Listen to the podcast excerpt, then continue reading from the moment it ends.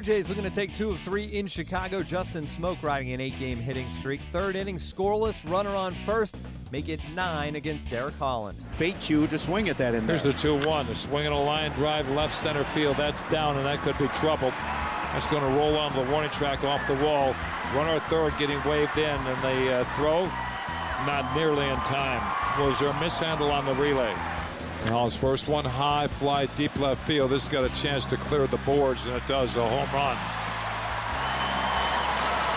Left it up, but it was hammered by Pearce. Strike three called.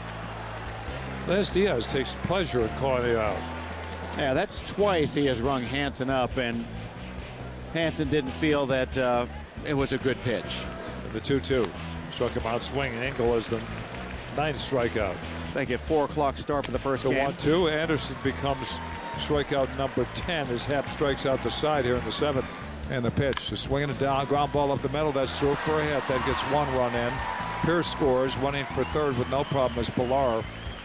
They add a run on here in the eighth. They now lead to the Jays 3 to 1, and they may not be done yet.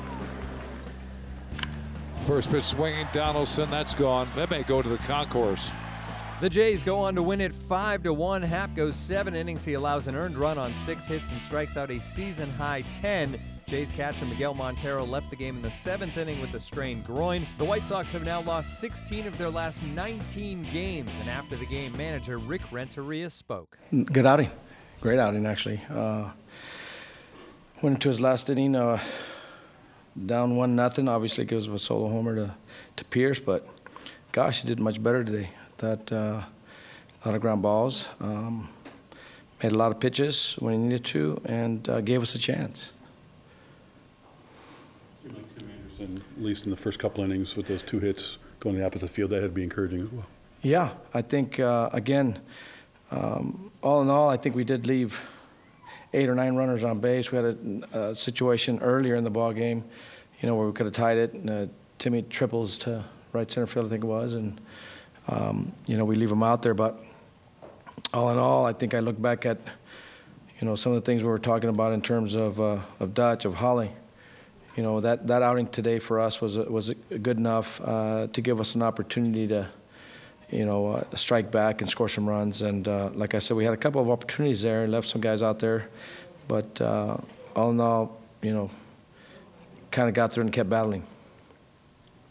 It's encouraging to see uh, Anderson being aggressive on some of those throws, heads up, kind of you know trying to pick off guys. Yeah, I, I thought uh, he made some nice plays. Uh, I think uh, back trying to backdoor uh, Pillar at at, uh, at first base. Um, just in general, I thought I thought he's been throwing the ball a lot better. He's moving his feet a little bit more uh, in his fielding approaches, and um, I thought it was a, a, a nice chance uh, opportunity when he made that play to cut it off and, and try to get the runner at first.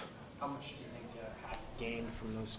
I think he had two really early escapes and kind of seemed to gain some steam out of it, didn't he?